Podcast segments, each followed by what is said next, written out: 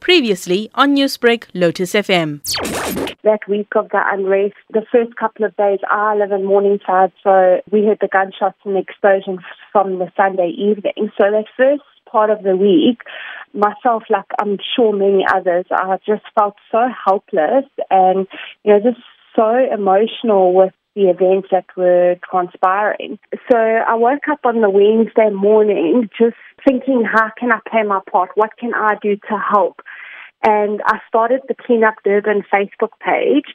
And within the first 24 hours, there was over 2,000 members on the Facebook page. So just, you know, I wanted to create a platform for communities to use that to orchestrate cleanup operations in their areas. I never ever expected it to grow as big as it did. Within 24 hours, you had seen about 2,000 people being really keen on cleaning up their community. What did you notice about the passion that people had for being environmentally savvy and wanting to have a cleaner community?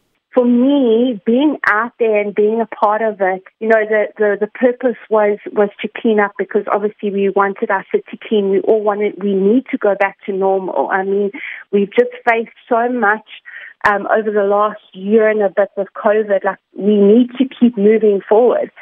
But being out there, I think the page did more than just clean up. Just seeing how it uplifted everybody's spirit and just spread so much hope and inspiration across the communities.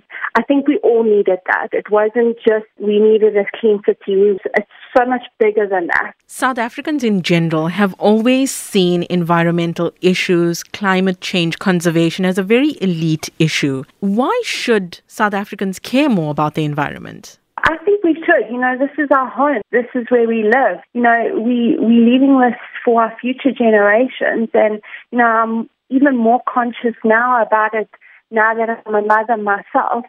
Uh, this is the first time I've ever been a part of something like this because I've always had that mindset of what difference can I actually make? I'm just one person. Well, this has completely changed my mindset because I actually took the chance and I never expected this outcome. So it's just proven to me, you know, you can make a difference. Even if you're just one person that has an idea, you've got to start somewhere. You've got to build that foundation for everybody that has that same goal as you for, for your country, for your home. You've just got to start somewhere. You've just got to have the idea and just follow through with it. Newsbreak, Lotus FM, powered by SABC News.